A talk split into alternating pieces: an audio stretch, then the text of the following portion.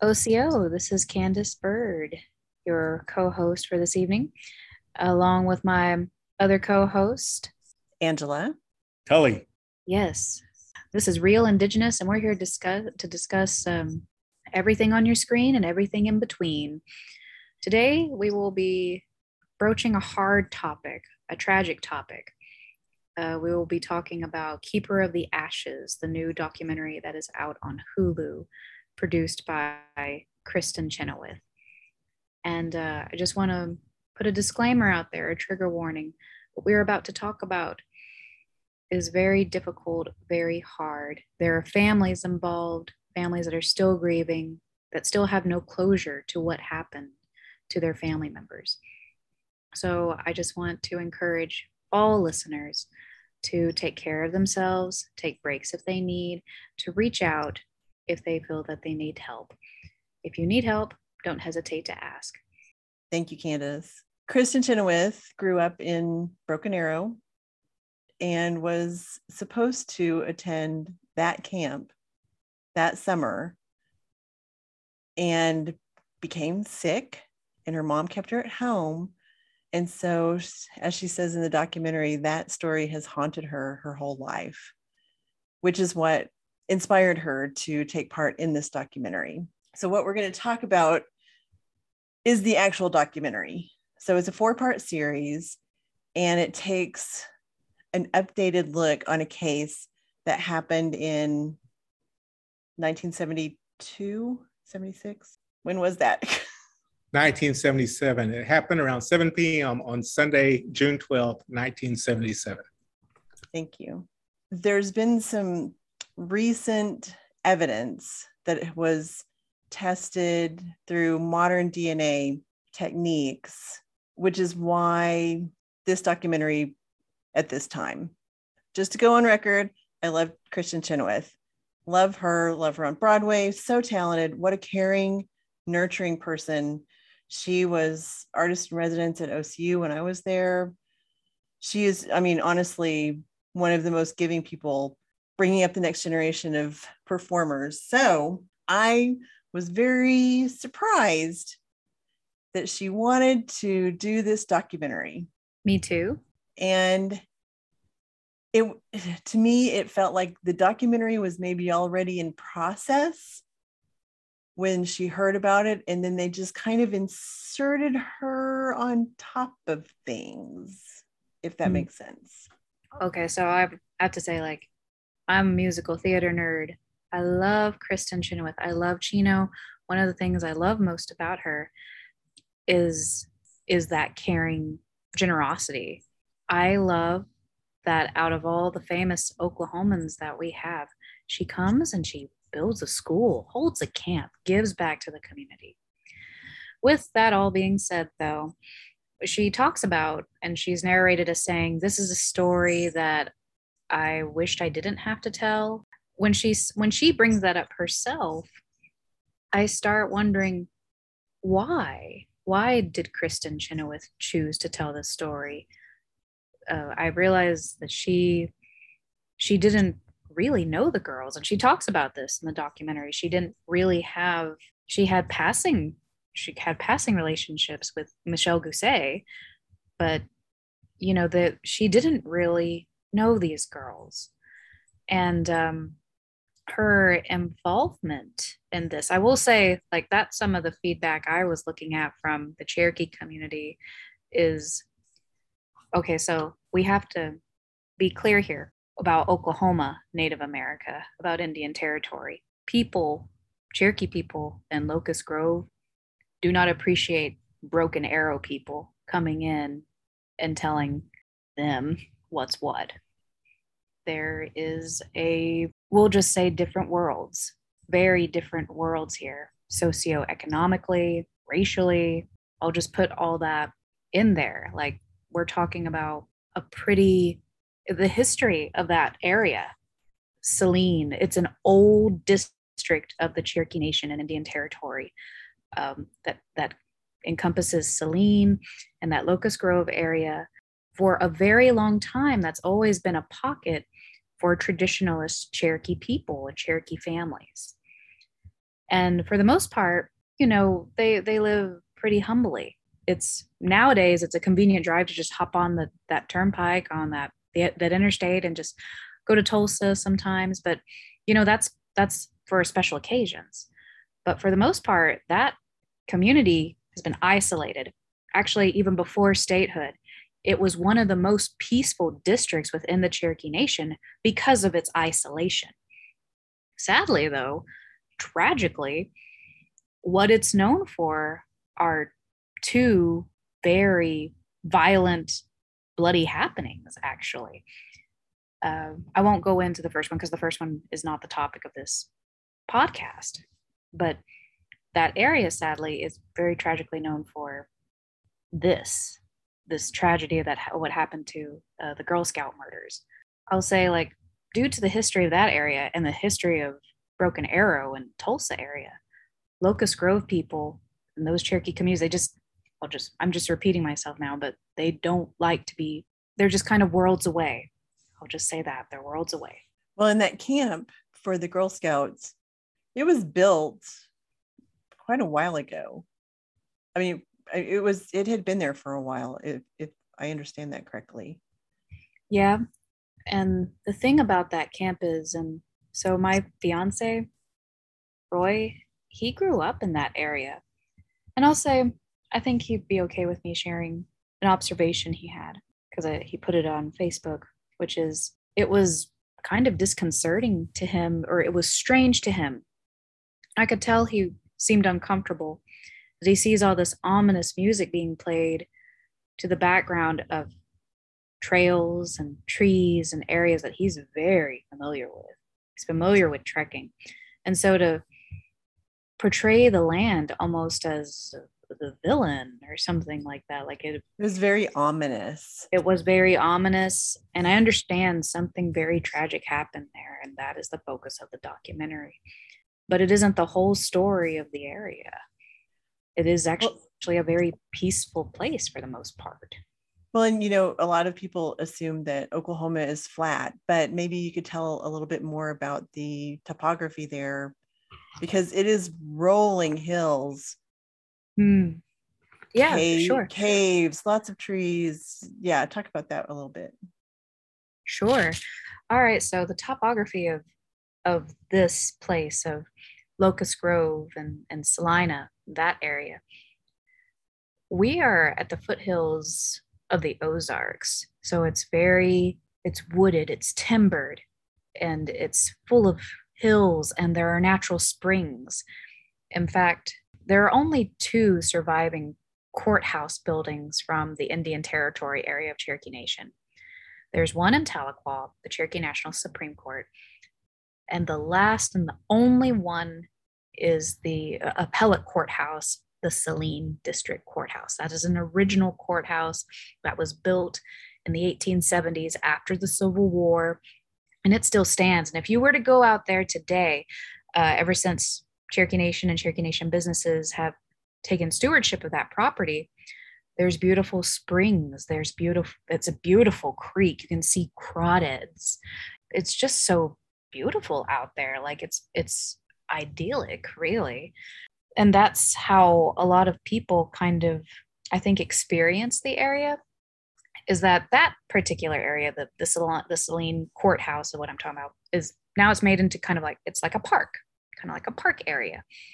Uh, now the neighborhoods and the residence areas you know that's a little off-roading dirt roads still hilly some families, Cherokee families, still live on their original allotment lands throughout there, oftentimes in little family clusters. So that's to give you a little bit of an idea of what this area is like. There are cliffs there. It is wooded. It's very it it's just it's very woodland like. And well, somebody in the documentary said something about how you couldn't survive for as long as he had gone missing in Oklahoma. And I was like, but in that part of the state, you probably could. Well, depending if he, as the some of the police officers or some of the investigators were saying, that he had to have been an expert woodsman. You know, I, I can't speak to that if he was or not.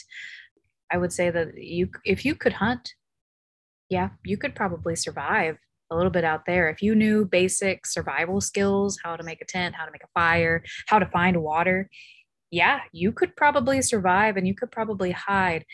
Yes, these hills out here on the eastern part of the state, we did have Oklahoma and Cherokee Nation had a history of um, being a good hiding place, especially the Cookson Hills for famous outlaws, Belle Starr and oh right people like that.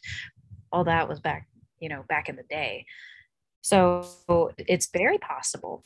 It's very possible that had he had just basic survival skills, that you know, I think it would have been okay on getting by, or he should have been. He would have been okay on getting by.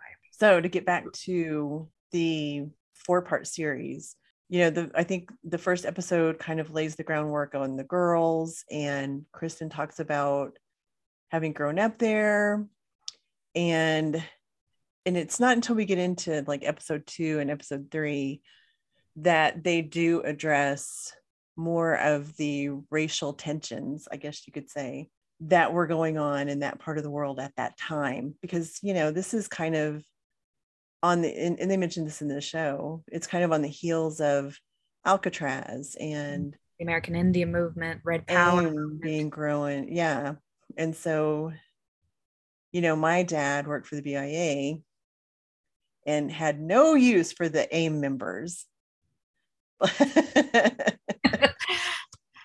his family were they were working on change from the inside um, and when i made the comment once that there was room for both, he just scoffed. mumble, mumble, mumble. So, so I would imagine that in Oklahoma, in rural Oklahoma in the mid 70s, that the AIM movement hadn't quite made that indention into their lives. Well, there's kind of a mixture. Dennis Banks himself came to Tahlequah to recruit apparently went to a 49 down by the bridge. Oh, cool. to recruit people. I don't know, my late mentor, uh, shell carving mentor, Nagoti Scott, he considered himself, you know, an aimster. And so I know there are a few. There, there's a few here, pocket there. I don't know if Gene Leroy Hart was associated with with AIM. I kind of doubt it. But there were also, um, I would say you probably had uh, AIM in this area had a fairly probably mixed reaction because Cherokees are different than Lakota. Um, yes. They're they're different. They're just different, and we're different in our treaty histories and in our experiences and dealings with the United States of America. So, right. Uh, our our history is is a bit different, and especially when it comes to our boarding school history. So I won't get into that because I feel like I'm trailing off from the documentary. But and I do want to mention that there is this is not the only documentary about the Girl Scout murders. There was another one in the Tully, do you remember when when they made Someone Cry for the Children? I think it was 1992. Dang, I didn't know they made that into a document. I've read the book. So when I was working for IHS in Ada, this gosh, this would have been the late 80s. Somebody had a copy of the book Someone Cry for the Children and I mean, we passed it around like fire. Everybody read it, everybody was talking about it. The whole, you know, the whole conclusion of how he died of a heart attack was like seared into my brain because of purportedly somebody had done some medicine to reveal the true killer and that they would be dealt with eventually. And then a few weeks or months later he drops dead. That was my takeaway from the book being a very young person reading it. You did you watch it recently tully? Yes. And what'd you think? I kind of liked the older one better because it felt like it was more like it was more streamlined. It kind of tell you told you what happened. It did kind of like uh, in a way it kind of felt like it it kind of focused on like the indigenous aspect of this story of what happened. Whereas like this the Kristin Chenoweth one, it kind of referenced it, but it didn't really kind of really talk about the things that happened because like with uh, with uh, Harvey Pratt, how he kind of like he was doing blessings and get and you know getting doing smoke and all this stuff to to kind of get him prepared for when he goes out to to find Gene Leroy Hart.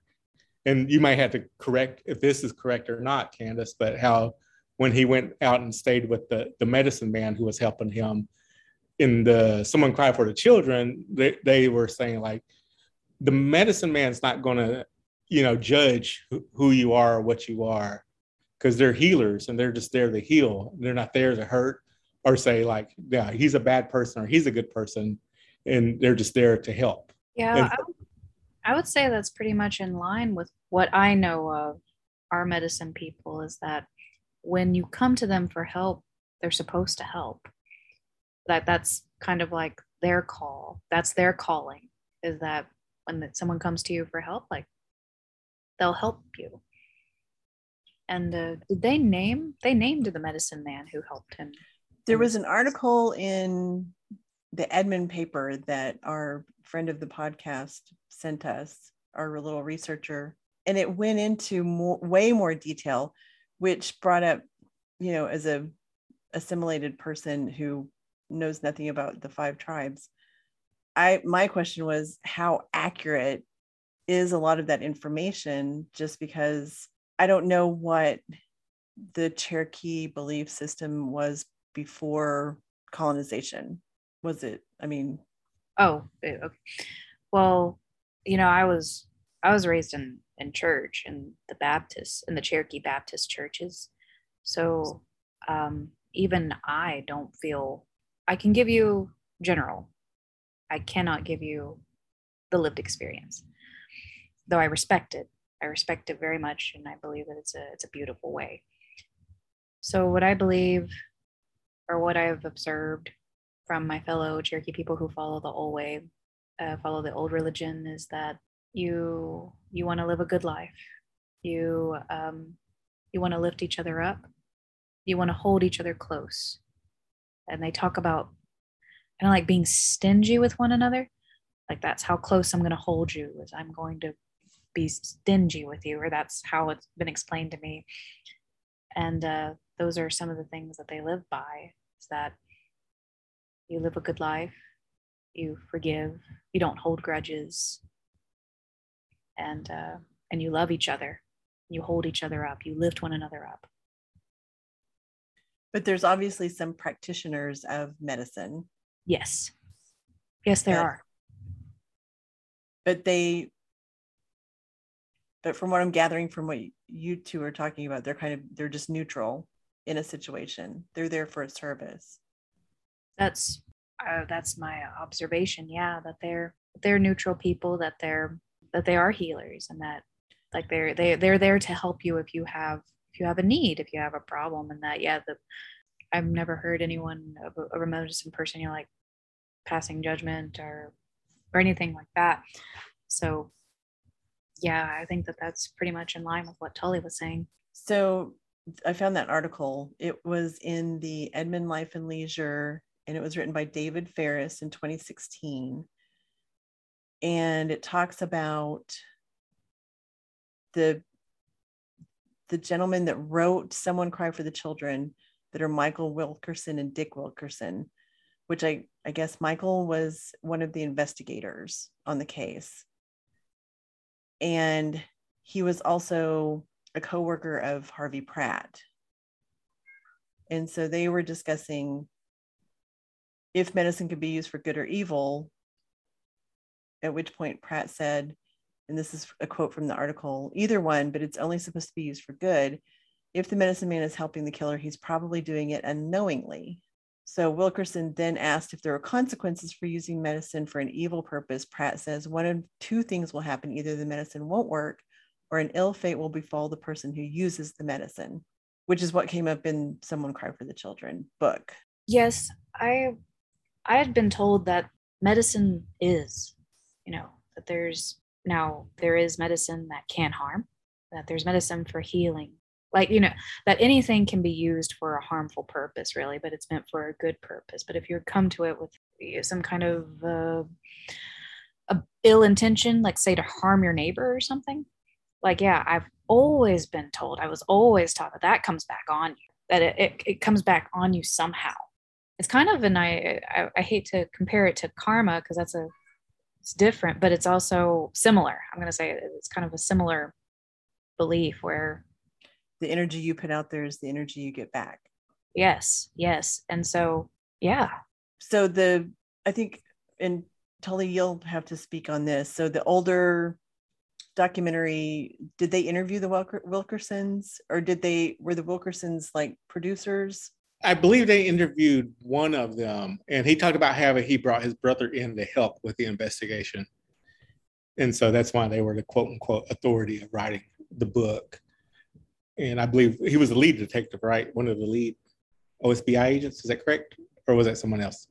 I, it doesn't say. It just says that he is part Cherokee and he had his own medicine man named Crying Wolf. That's the medicine man that was identified in the article.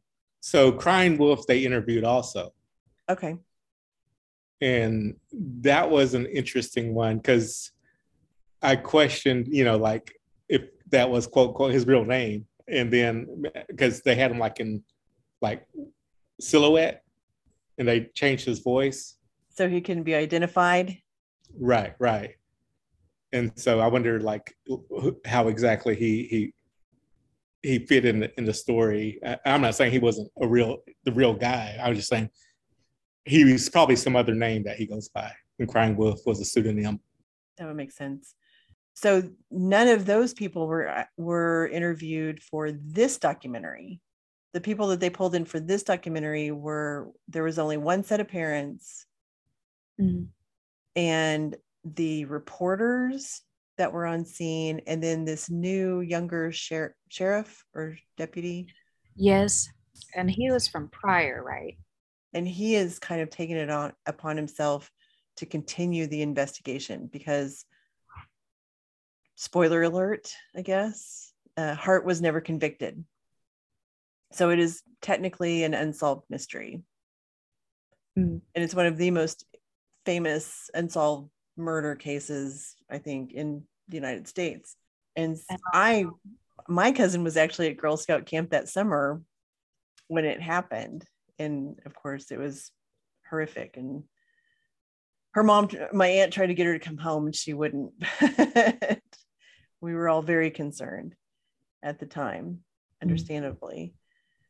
And in my most recent, my previous job, I was able to meet one of the defense attorneys for Gene Leroy Hart. Garvin Isaac is a OCU law alum and received an award for distinguished alum.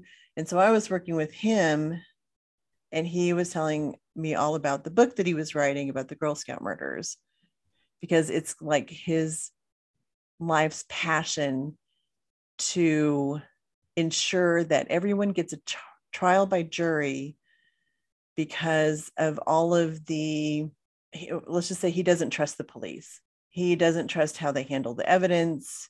And during in this case is his most famous case of you know calling into doubt the evidence that was secured and they do talk about that in this documentary about how the photos were in somebody else's desk previously the was it the the flashlight came from an evidence room and suddenly was in the cliff.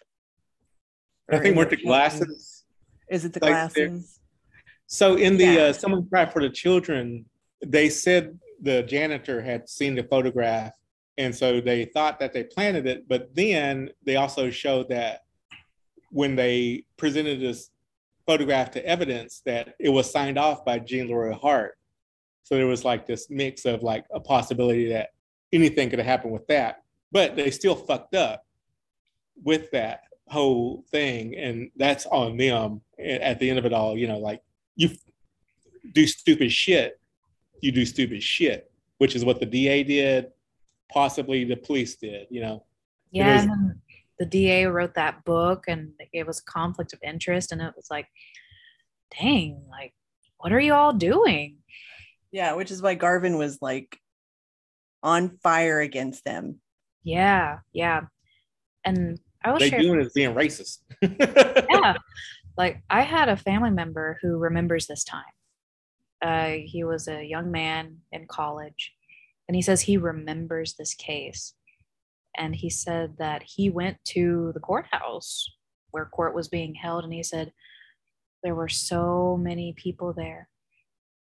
And he said that he could, um, he said he remembers Garvin Isaacs drawing on the board about call you know and putting in casting doubt on this evidence this bit of evidence and he remembers being convinced by garvin isaacs you know his arguments you know that the police chief had a vendetta against him because there was a rumor that gene leroy hart had been dating his daughter you know and oh that's terrible can't let that happen you know it's just you know and i don't know if that you know that's a rumor i don't know if that was true or there any truth to that at all you know but but Garvin Isaacs did his he did his job. We'll say that. Yes. Like cast a lot of doubt onto the evidence. And then the DA certainly did not help his own case by writing trying to write a book about this. And I wish Yeah. that the documentary had gone, the new documentary had gone more into that. I don't think that, I mean, it, if I'm remembering correctly, they didn't spend a lot of time on the, on the, on the trial.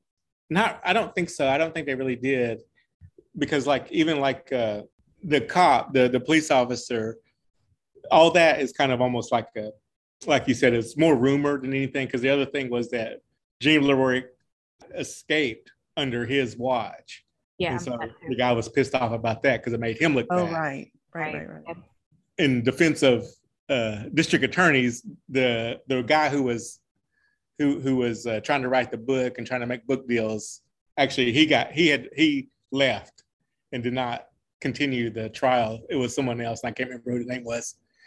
Do we remember where they tried it? Was it city, county, state? I want to assume it was in county because it was near. It was the problem in at least in the Someone Cry for the Children doc is that the parents were saying they were upset that it was a trial that was in the area where everyone knew the case. They felt like it should have been uh, tried outside the, the area. Yeah, change of venue. Yeah, change of venue. There you go. See, we, we got some law people on here. They know what to say. I worked at a law school for three years, so yeah, I'm technically a lawyer. No, not. You're like my cousin Vinny. That's right. So, I think that the newer documentary. I, I mean, it was very pretty. yeah. The production uh, value is certainly higher than "Someone Cry for the Children." Yeah. I think it's very telling though in the documentary. Like, okay, so I think I'm I am allowed to disclose this, I believe. So there were people within leadership of Cherokee Nation who were asking and trying to get people to go give these producers an interview. No one wanted to touch this. No one wanted to touch this because there's still a lot of hurt. There's still a lot of unhealing that's within our community uh, as well from this. So, you know, for better or worse, nobody nobody wanted to talk about this. I think it's telling that the documentary, like you can tell, right, that they couldn't find community members, Cherokee Nation community members, nobody from that community to come on to their documentary and do a question and answer because I will say, of course, a lot of our people and the people from that area, they don't, they don't, they don't like to be questioned by outsiders. You know, they just, they just don't. You know, and they don't want to open themselves up to uh, misspeaking or portraying their community or their families in a bad light or you know something like that. So I They think it's have- very telling that this doc was using archival footage from the community members. Yeah, they had one guy on there other than Harvey Pratt, though, but I want to say he was a maybe in a defense attorney as well. Mhm. Was the it interview, but I don't think he's from Ch- the Cherokee community. I'm Mhm. sorry, what? Was it Pitchlynn? Maybe. There was a guy that interviewed Gary Pitchlynn, defense Yeah. attorney for Hart. Yes. He was Choctaw. Okay. That's your people Yep, yep. Yeah, getting you're interviewed, going going in on tape. Selling out, spilling it all. but yeah, I think I think it's pretty interesting telling. I mean, story. didn't you feel? Didn't you all feel that? Like, I, I wasn't felt surprised. Go ahead. yeah i felt like i said i felt like there was more like like an indigenous native voice in the the someone cry for the children one where they kind of were more open about talking about the stuff because i guess it was the 90s and it was more fresh than where it is now and so and a lot of it like the investigators like you know there was native investigators and also obviously a native uh, defense attorney because hart went to the like the American Indian Law Center in Oklahoma City, I think, to get his attorney. Is that correct? It was something like that. I don't know. I'm not sure how Isaacs ended up with the case. Yeah. So from what I rem- vaguely remember about the documentary, the older documentary, is that he went to like a native law center who who worked with native people, and people were questioning why'd you do that? Because you're you're a big name now. We could have gotten any attorney to help you out, and I can't remember what they said his answer was, or if they even said his answer was, but he wanted to choose the native people because I, I'm sure it reflects like like you guys said about how in that era it was a native focus and the previous you know uh, prosecutor was kind of cheating and there was this racism involved or cops doing racist shit and this attorneys doing racist shit. Well, and, and to be clear, Hart was not a stand up citizen by any stretch of the imagination. He was already a convicted rapist. He was in jail when he, for, for that, I think, when he escaped. And then he was later picked up again for assault Mhm. and was in prison when he died, which so I'm just doing a quick search. The New York Times actually archived their article from June 5th, 1979, announcing his death. Prisoner acquitted in sex slaying dies. Gene Leroy Hart, acquitted in March of the sex slaying of three Girl Scouts, died tonight while exercising in the Oklahoma State Penitentiary yard here, a prison official said. Mr. Hart, 35 years old, collapsed after lifting weights and jogging, said Nancy Nunley of the State Corrections Department. She said he was taken to the prison infirmary and then to a local hospital. Doctors attempted to revive Mr. Hart for about 20 minutes before pronouncing him dead of a massive heart attack. She said that Hart was athletic and did not have a history of heart trouble. An autopsy is scheduled for tomorrow. Mr. Hart was serving sentences totaling 305 years for rape, kidnapping, and burglary convictions in Oklahoma. But late last March, a jury in Pryor found him not guilty of still another crime. So then it goes on to the talk about the trial. okay so the trial happened in Pryor, Oklahoma then Yes. which was nearby. I don't know if it was on this dock or the other dock where they said they even with his death, people wondered if that was foul play because, like you said, he was a healthy person. He, no one said like, how could this guy who was in good health uh, die from a heart attack so easily, or was there something else that happened? And um, and the other thing too is like they did talk about how like he was like a physically physically fit guy, and how he like he he was you know former football player who still maintained the his you know his physique I guess you call it. Mhm. Right. And I have to say, like in in our community, in my community, what I was told, because I wasn't told about his convictions. What I was told is that he was a hero. He was the handsome football player. That he was like the homecoming king, very beloved. And so I didn't know about his convictions until I read Cry for the Children. Oh, really? Interesting. Yeah, that's yeah, When when did you read the book?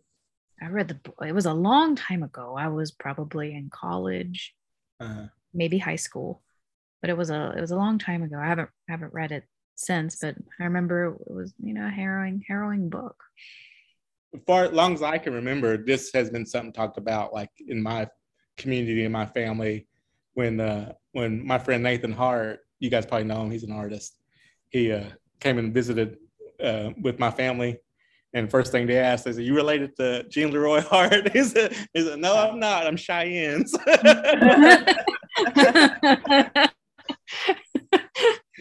and so then everybody starts talking about it. You know, that kind of thing happens where, like, for whatever reason, they start talking. It's something that gets talked about every once in a while. Maybe like new evidence shows up or something, you know, pops up in the news every once in a while, and it, and it becomes talked about. And so I, you know, it, I think in one of the docs they did talk about like how people thought of him heroically at that time period where they were like raising money to pay for his defense fund. And like one of the parents was talking about like how people would come up to them and say you know gene Leroy hart didn't kill your kid. Or they would say or she would go to the restaurant to get you know eat and there's a tip jar to raise money for the gene Leroy hart defense fund and it was just really hurtful for them to to see all that. Mm-hmm. yeah i can't imagine. I mean it's such a small community and to be having to deal with all of that would be you know and i'm i'm sure abc and cbs and nbc were all camped out there for a while and to be thrust in the media spotlight like that would be and from what i understand on top of trauma. and from what i understand too um i do think that hart's family is still alive. Now i don't know them. I don't know where they are. I don't know where they live. But from what i understand this is you know this is it's very touchy very touchy still.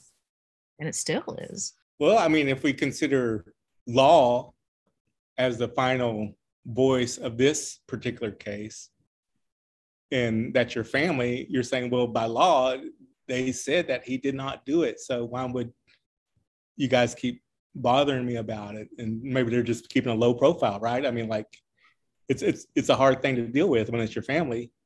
Right. Yeah. So I think that anybody interested in this documentary should definitely watch the other documentary. It's on YouTube, so you yeah, can watch cheesy. it. So in that one, we had Johnny Cash doing the narration. so, oh, really? yeah. You don't like Johnny Cash? No, I, I, like Johnny Cash. I just also know he said he was Cherokee and he's not. But I, I do like Johnny Cash and his music. But overall, with the documentary presented the way that it is, a lot of people, what they said is they didn't feel like anything new had been presented and they didn't. They were not convinced um, by the policeman's reconstruction of the scene. But you have also, let's also understand that this, this policeman, his jurisdiction's Pryor, isn't it? Yes. Well, there still aren't that very many locust grove people that will that, that will be convinced by a cop from Pryor because there's also as much as there's a difference as worlds away from broken arrow is from locust grove Pryor is also different than locust grove. Right. Pryor's kind of known a little bit more for its cowboys and locust grove has a little bit more mixture of cowboys and natives. Uh, that's the general feedback that I was kind of looking at is that people were in general not convinced. They said nothing new had been proven, nothing new had been brought to light, and that Kristin Chenoweth's inclusion of um, "For Good" at the end, and even I felt this. I thought it was highly inappropriate, and I love that song. But I know, but oh my gosh! and I thought, oh my gosh, it's kind of breaking my heart and sickening me just a little bit to listen to this song while oh on this documentary. It was so cringy. Yes, it wasn't terribly cringy. I, I mean, maybe they shot it during lockdown. I don't know, but you know, she could have done a performance for victims support or as a fundraiser or you know something like that instead th- that's what i meant at the beginning when it feels like they shot this whole thing and then they just kind of plopped her in you know like she was here for two days and they shot all of this footage of her walking on the trails and performing like she was here for the camp. So we're going to get some footage of her doing this song with one of her campers and walking around and looking at the tree and everything. And then you know she gets her part done and she's out of there. Yeah it's that you know the the rule of like if we took this character out of the movie would the movie still work? And so basically, if you took kristin Chenoweth out, you would still have the story. And and like you like you said, you know, it could have easily created a storyline for her because you know she could have had you know talked more about her survival remorse and how may how she reaches out to the family to say how how what can I what could I do as Kristin Chenoweth to to help out to make sure this doesn't happen again? Because like you know like Richard Guse when his kid died he he he went to the state legislator to pass the Oklahoma Victims Bill of Rights and uh, founded the Oklahoma Crime Victim Compensation Board. And then Sherry Farmer founded the Oklahoma chapter of Parents of Murdered Children, mm. which is like a support group for, for families who have lost people in murder. And and when I did some research on that, I saw that there's no longer an Oklahoma chapter. So one thing she could have done was reopen that chapter and probably raise funds for that. Or even so, like with the DNA testing of the recent one of uh, I think it was like a 2017 when they did a DNA test. The sheriff's office had to raise thirty thousand dollars in donations to do that DNA test, and so you know she could create a fund to do these kind of testings for unsolved mystery uh, murders. You know. Oh yeah, that and, and that, yeah. These would be nice. like a beautiful storyline for this character or however we want to phrase it when it's documentary for this person. and I think, I mean, the DNA, of course, all the headlines touted it as having finally solved the mystery, but I think even in the documentary, they say it's inconclusive because of the how old it was and how little there was, but there was a weak tie into Hart. Yeah, I, I, don't, I don't know how they would have gotten his DNA to compare it. Well, like that's I wanted to ask you all that. As far as a documentary plot line is concerned, like by the time we get to the this last episode, we've we've talked about the murders, we talked about each girl, we've talked about what happened in those first two episodes, and then we get to the murder trial and the acquittal and the death of Gene Leroy Hart. Um, so what I'm curious in this last episode is where it feels like just as a documentary, documentary wise, plotline wise, it feels like it fizzles because it's repeating itself. And we've got this cop who claims to have new DNA evidence, and it's supposed to be bombshell. Like, this is supposed to be the climactic final thing. We're finally going to have closure to this thing. And for some reason, it just doesn't land. And that's what I read in an interview online, and I can't remember which article at the moment. I don't know if it was Vox or if it was it was one of those large publications that talked about well, basically how kind of inappropriate Kristin Chenoweth was being in the documentary. And it talks that article where it said there was a murder that happened in Oklahoma and Kristin Chenoweth made it all about herself or yes. something like that. Yes. yes. She managed to center it, she managed to center herself in this tragedy.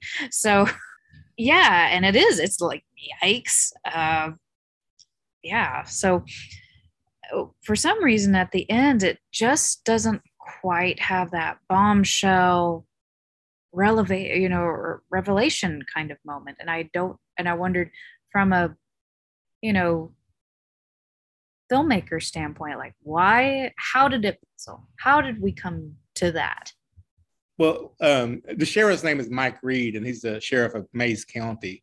Is mm-hmm. is so is Locust Grove a part of Mayes County? I don't know. Yeah. Okay, so so and so you know, I guess he's the one who raised the donations and all that to get that DNA testing. And he was said there, he had he had known it since he had known he had had the DNA test since 2019, but did not go public with the findings until asked to do so by the victims' families. And so yeah, so the DNA they did take DNA way back then, and I want to say they even took sperm sample from Gene Leroy Hart to see if it matched. So the thing that I don't think they talked about in the show was that he had a vasectomy, and so there was sperm in one of the girls, and according to the other, the older documentary is what it said. And so there was sperm found in the girl. So they said one of the proof that they said, well, he can't have a vasectomy, or he couldn't have sperm because he had a vasectomy. And so then we find out that after he died, they found that the that the this vasectomy did not was there was not like a let me see. It wasn't successful. wasn't yeah the vasectomy was not successful. So that evidence could have been from him. Yeah, and they had the hair sample. So that can they get DNA from hair now? Is that correct? It's from the follicles. And uh, I, I I'm sure they had blood samples maybe because when did you know I, when did they start collecting DNA? Do we know? Oh, I couldn't tell you right off the top of my head.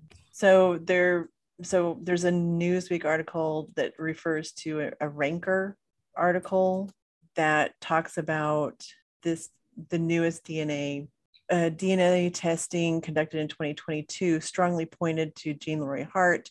Although there's no full DNA profile to conclusively say that he was the killer, the new testing did rule out several potential suspects that had been considered over the years. The DNA samples were originally test- tested in 1989 but were inconclusive. They were tested again in 2008, but the samples were considered too degraded based on the technology available at the time. Police in Oklahoma, as well as Lori Farmer's mother, are confident that Hart was the guilty party. Farmer added that the new DNA evidence gives us some peace, but no closure. In some of the readings that I saw, and also Someone Cried for the Children, they talked about the 1989 DNA testing they did. And, you know, whatever this means, or if, uh, like, I have no idea, but they said that three of the five probes matched Hart's DNA. And statistically, the DNA from one in 7,700 Native Americans would obtain these results. This eliminates 99.8% of Native American Indians as suspect. So that makes it that the likelihood that Hart did it, because only 12 in 100,000 Native Americans had that DNA code that he had. And so then in 08, they did another one, which was inconclusive because it was too deteriorated to obtain a DNA profile. And then that 2017 one where they raised the $30,000 for and I guess that's the one that they showed on the on this doc, right? Oh, okay. And so authorities made public that DNA evidence strongly suggests Hart's involvement. And so, you know, that's kind of where they are. So there's no like, like you said, you know, it's not conclusive and it will most likely never be. And at this point, everybody's, you know, we're we're all getting older and investigators are passing on. And did the documentary add to the collective knowledge of the case? I don't think so. I mean, No. it, it had some new interviews, like the interviews of the newspapermen, which I found interesting. Oh yeah, yeah. I did like his his character, I, or whatever we call him in documentaries, but his. I did like that person's story. Yeah.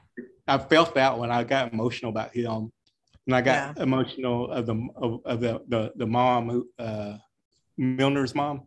Oh, Oh, Doris. she's, yeah, she's, Yeah. Doris Milner's. Oh yeah, Doris Milner's mom. Like, oh gosh. I That was mean, really hard. yeah. Yeah. Yeah. And I guess also I don't know if it said it on on on the Kristin Chenoweth one or the older one, but like they did not tell the parents that their kids were dead until They all the children. Yeah, and they- so like one of the parents said that there was like people outside his door wanting a photograph of, of their of his daughter and he's he didn't know what for so he just he said he said it's for an article and so he gave him like you know the the, uh, the photograph he didn't want to lose. He says okay take it. And then like that evening he's watching tv and that's when he finds out that his his daughter's dead. It was it was just a different time. true that. Small communities, probably not a police force used to anything like that. Oh, the other thing they didn't mention was there was a letter that was sent before the the actual camp where one of the uh, Girl Scouts leaders got a letter said that oh what did it say? But it said something about like we're going to kill three children, I think. Did that really And happen or is that urban myth? that may be urban myth. I did not because that's in that this- book, right? Well, I don't know, but at this point it's kind of hard sometimes to to separate the truth from the myth. One of the things that of course you guys know how I feel about the mystic Indian trope. And so talking about the dogs that were the scent dogs mhm, that were trying, you know, that would drop dead or died, they'd lose the scent in the middle of the field because he's changed into a bird and you know changed into a and- deer, what have and- you. you know good old me i'm like yeah they probably just ran out of the scent i don't know so yeah so uh according to when I just happened to open this up, it says it's on ranker.com or something, and also on Wikipedia. So y'all can look deeper and see if that's true or not. I think it's in one. It's in that book in the uh, the tent eight book or tent number eight book. I don't know if anyone's read that one. Which what book is that? Tent number eight. It, it's more of a newer book about the, the murders. Oh. There's about there's a few books out there about it. So in this one, so we are on a mission to kill three girls in tent one, and ah. they thought it was a prank and it was discarded. But and they also said it was like a, talking about aliens and shit like that. So they thought it was just people fucking with them. Oh yeah. But I guess the letter was discarded, so we don't have evidential proof of seeing that letter. Like you said, it's probably more just hearsay, so we can't really say yay or nay. Yeah. And so for me, like I kind of like I told you, I, I kind of like growing up, that the story I heard was about that kind of shit where in the in that documentary I watched, it said that the sheriff of Mayes County was sick and tired of being told that he had planted these evidence and was lying and all this stuff. So he reached out to Crying Wolf because he wanted to find out once and for all who killed these kids. So he went to that dude that's called Crying Wolf and asked if there was a quote unquote Indian way to determine who was to blame. So according to the stories I heard growing up and the and, and what was also said in this documentary was that they spoke to a powerful medicine person and in the documentary goes into some details, but basically it said that late one night at the courthouse during the time of the trial, they placed four equal portions of tobacco on each corner of the courthouse. And Crying Wolf said that he prayed for the ultimate truth, and to him, he was meaning the ultimate truth was life and death. And he said this would be the test of the ancients to determine if Gene Hart or another person would die as a result of this murder. So basically saying whoever killed these kids will die soon. And so for me, I always thought that that's how it happened, how it really happened, because I do know magical Indians. So I so I can't say like we're all magical, don't you know? yes. well, you definitely so, are, Tully. so I have known people who have practiced medicine in, in, in the traditional yeah. kind of way. I can't say that that did not happen. I remember this person who wrote a, a play wrote a story where this person out of nowhere turns into a, a bear. And I was telling hmm. I said, this person just becomes a bear out of nowhere. It's just like, it's not, there's no lead up to it, nothing. He just all of a sudden becomes a bear. And she's like, well, that's how it really happens. This is what people do. And I was like, okay. so, but, you know, in all a lot of cultures, you know, there is the shapeshifter. So yes. it comes from something, right? Well, we absolutely, yes, we have shapeshifters. Same thing with Cherokee medicine. Like there are, and again, this is not something I have firsthand experience about. This is something I grew up with. So it's something that I was taught to have a, a respect for. And I was always taught if you don't know what you're doing, don't mess with it, don't do it.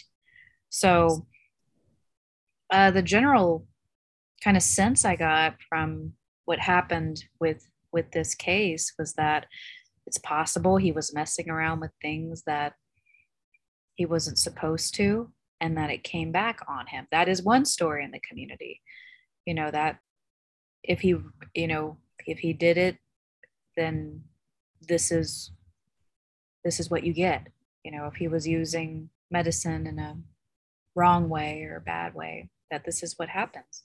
Not much else I can say really about that. This documentary is uncomfortable. This documentary is tragic. The deaths of Lori Farmer and Doris Milner and Michelle Guse, like, they were obviously precious, were obviously beloved. And it is, it is, it is tragic that it feels like what happened to these girls gets overshadowed by this mythical Indian that uh, that seems to be, you know, he's he's the boogeyman, and it, it's it's odd and it's scary and it's very strange to me, you know, thinking about it. I will say I don't think this documentary helps either communities. I mean, I don't want to speak for any of the families. I do not want to do that. If this documentary was meant to bring closure, meant to bring peace, I think it failed. What about you, Tully? What do you think? Yeah, I, I agree with you, Candace. Is like, it, it, I guess it's there for a newer crowd who may not know this story. I don't know who those people are, but I'm sure they are out there. And like, if you're a Kristin Chenoweth fan, I don't think this would enhance your fandom as multiple as another thing to watch with Kristin Chenoweth in it. Uh, I do think it brought some new information that I didn't know, but I'm sure it's somewhere archived elsewhere because there's so much out there already from news footage to previous documentaries and things like that. And that's what I was telling Angela is like, you know, you could actually made a full movie with just the archival footage and, and stuff and just like limited interviews.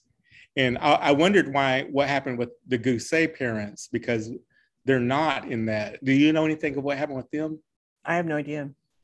Yeah, I assume that they maybe they have passed on, so there, you know, there's no interviews with them, but there is old interviews with them that could be could have been used in this movie. And so we could hear all three of the parents' storylines because, like you said, everyone's suffered a tragedy, and that's a real thing. That's a thing that's felt. That's the thing you you really care about because it's kids, and that's probably what keeps it alive so long is the kid element too, as well as the this mythical aspect of it. And but I think that it misses things, like you said, the healing part. Yeah. The healing part could be about trying to create something so that this doesn't happen to kids again or or even raising funds so that we can get DNA samples of crimes that we could probably find the proof that this was the murderer. You know, something like that could have happened with, I mean, you know, Kristin Chenoweth, I'm assuming has some cash, even if she put in like, you know, her her noblesse oblige into it to say, here's what I'm doing for this. That would have helped, you know, help make it more at least more like it has purpose, right? Mm-hmm. Uh, yeah, I agree. I think they could have gone way past just four episodes with rebuilding instead of going over the stuff that's been rehashed. Because, you know, even just us talking about it, I realized we don't know anything about the trial. And just doing a quick search online, there's not a lot of information about the trial online right now. It's hard for people to interview Mr. Isaacs right now just because of his health, but he has, I'm sure he has all of the case files and could go through and. I mean, you got the court document. That. Yeah, the you could reenact transcript. the court document. Yeah, the transcripts. Yeah, and I think if Harvey Pratt was up to it, uh, I do believe there's no doubt in his mind, you know, that he caught the person the first time, that it was Gene Leroy Hart. Our buddy Tyler over at Skoden Cinema he said that he didn't meet Harvey Pratt back at Red Earth and kind of got some stories from him. And he said that he has Harvey Pratt's phone number if you guys ever want to get him on to talk on. about it. Uh, oh my but, gosh. Uh, he said that uh, he's nervous to talk about much anymore because there's a lot of people involved that's still alive, including uh, the the ones who who hit him out. And so, you know, he he's kind of like now at the point where he's kind of like not into talking about it much more anymore be just because we want to be careful of what we say and how we talk about this because there are a lot of people still alive from both sides of these of this story you know? And Absolutely. we don't want to disrespect anyone. Yeah. It's a tragic situation with a tragic conclusion mm. because there's not really one. So yeah maybe some maybe a little bit more time will pass and somebody will do a more exhaustive look at the whole case through archival footage and that kind of that'd be a big research pro- project. That's like a russell cobb version like level research project. Well you know there's that website that's very exhaustive. I don't know if you ever guys got went to it. It's called the girl scout it's called girlscoutmurders.com oh. And it has a big list of all kinds of things like a timeline things that are unexplained victims suspects people evidence aftermath. Like oh. it, it, it, tries to gather as much as archives that there is, and I don't know who put this together or what it is, but it's someone who it's kind of like looks like a wow, something from the nineties. Yeah, but it but I looked through a little bit. I haven't looked through it completely, but it does have a lot of like information to dig into. Oh yeah, there's the preliminary hearing transcript, associated court documents, the Tulsa World six part series of articles. So someone is archiving them. So that wow, good. good. for them. Oh, that's where you got the book tent number eight. Okay. Yeah. By I, Lloyd McCoy. Someone cry for the children is still like a over a hundred bucks. So if you still have your copy, keep it. I know, or or you know, put it on eBay. or if you need bread, sell it. Yeah, need gas, sell it. At this point, you think they'd republish it? Maybe the rights or to somebody else or something. I know, yeah, because it's out of print. And yeah, shoot, the copy that I have, I borrowed from my dad, and it's falling apart. It's broken in half. The spine is broken. There's a, you know, there are bookbinders that will fix that for you if you want. If I can find it, I, I'm, I don't know where he put it because I know it got passed around the family. As right. yeah, that that's the thing that happened with us too, because I think my dad had a copy of it, and mm-hmm. everyone mm-hmm. was like reading it. And we, we I don't know where it's at now. It's probably like in his pile of stuff that he he has in his in his in the shed outside. Your sister probably knows where it is. Probably get get that hundred dollar hundred dollar uh, paycheck when I when I find it. I want to read it. I want to borrow it and read it before you, she sells it. All right. And uh, Tyler said he has a copy of it, so I might have to bum it off him if he lends it out. I don't know. I know, like at the library here, it's a book that you have to read when you're in the library. What do you call those? Oh, a non-circulating. Yeah. Yeah, and I know that if you go to Garden Ridge, or is it Garden Ridge? Garden some Gardner's, the bookstore in Tulsa. It's on Garnet. Mm-hmm. They've got a copy of Someone Cry for the Children's on their display case, and it's like you know, hundred bucks, over a hundred bucks, something like that. And it, it's weird to me, you know, this book, this old beat up book, and I'm like, oh wow, I didn't realize, I didn't realize that people put a value on it that much. Well, it was a popular case at that time. This was at, for the longest time the only book about the stuff told by the the uh, investigators, and so people considered it basically the Bible, right? Of that. Yeah, it's at least you know, what is that called when you're that close to it? Single source, not single source. Primary source. Primary source. Thank you. So, how about you, Angela? What were your final final thoughts? Yeah, pretty much the same. This documentary, if if you're looking for a quick intro into it, it's probably fine. It's very pretty, mm-hmm. but I don't. But it was just really surface level. I think the add-on of Kristin Chenoweth was puzzling to me, or maybe yeah, and also producer didn't hit. Maybe the producer didn't pitch it to her in a way that we've discussed. You know, with victims' rights and that kind of thing. Mm. Well, that's the thing too. Is like you know, like you know how she talked about how it connected to her because you know she was about to go, but she got sick. It's kind of like every like when I talk to people about it who are alive during that time, they talk about it deeper than she did. Yeah. And they weren't even connected that much. I mean, like she even when she talked about the Guse saying like, well, my brother was a student of her class, and I remember I saw her in the in the hallway. I never, her, but I've seen her. Right. But when somebody in the in uh, in Broken Arrow, which is basically a small town, when somebody dies like that in your class, that touches you. That changes you sometimes. Like when even like in my school, when this kid who went off to college, I was a freshman. He he he went off to college. You know, his first year of college. First day he takes off, he he has a car wreck and he dies.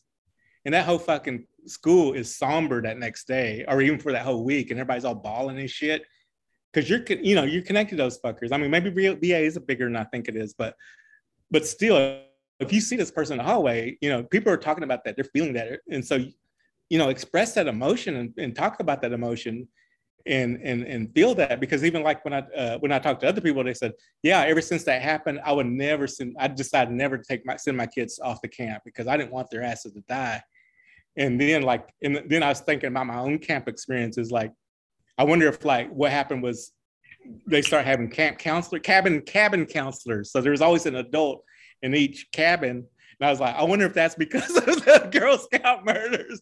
I mean, probably, yeah. But then, you know, put an adult with a bunch of kids might be a different set of issues.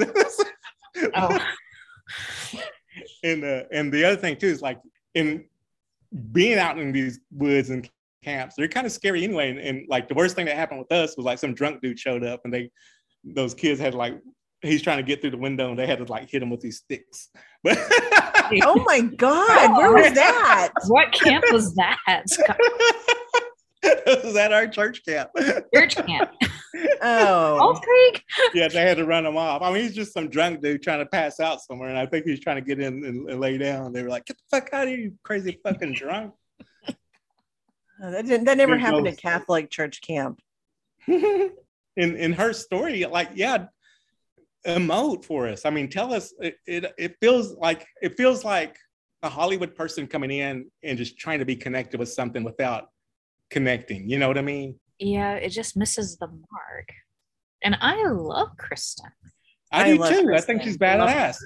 And and Mazel on her engagement. I hope she's very happy. All right. So yeah, that's my final. So who's gonna close us out? So All right. I'd like to close this out. go for it. Well, we talked about a lot of disturbing of the disturbing topics that the documentary brings up. And uh, as we draw our talk about our final thoughts and final feelings about the documentary, I just want to say that I want to repeat that we hope you take you took care of yourselves and that you will continue to take care of yourselves while you're listening to this podcast. Our goal in producing this podcast is primarily to entertain, to talk about things that pertain to Indigenous people on the screen and on film. And this is a topic that is um, is very hard, still very hard, still very touchy for all communities, all families involved. And uh, I just want to give out some information for the foundation that Lori Farmer's parents started. This is uh, for the parents of murdered children. If you want more information, please go to pomc.org. pomc.org. And that is their website information. If you're interested in their phone number, it is 513 721 5683. Thank you for joining us today for this difficult topic, for this or for this documentary that broaches a difficult topic. Thanks for staying with us. I want to say Wado Datlin Gunige.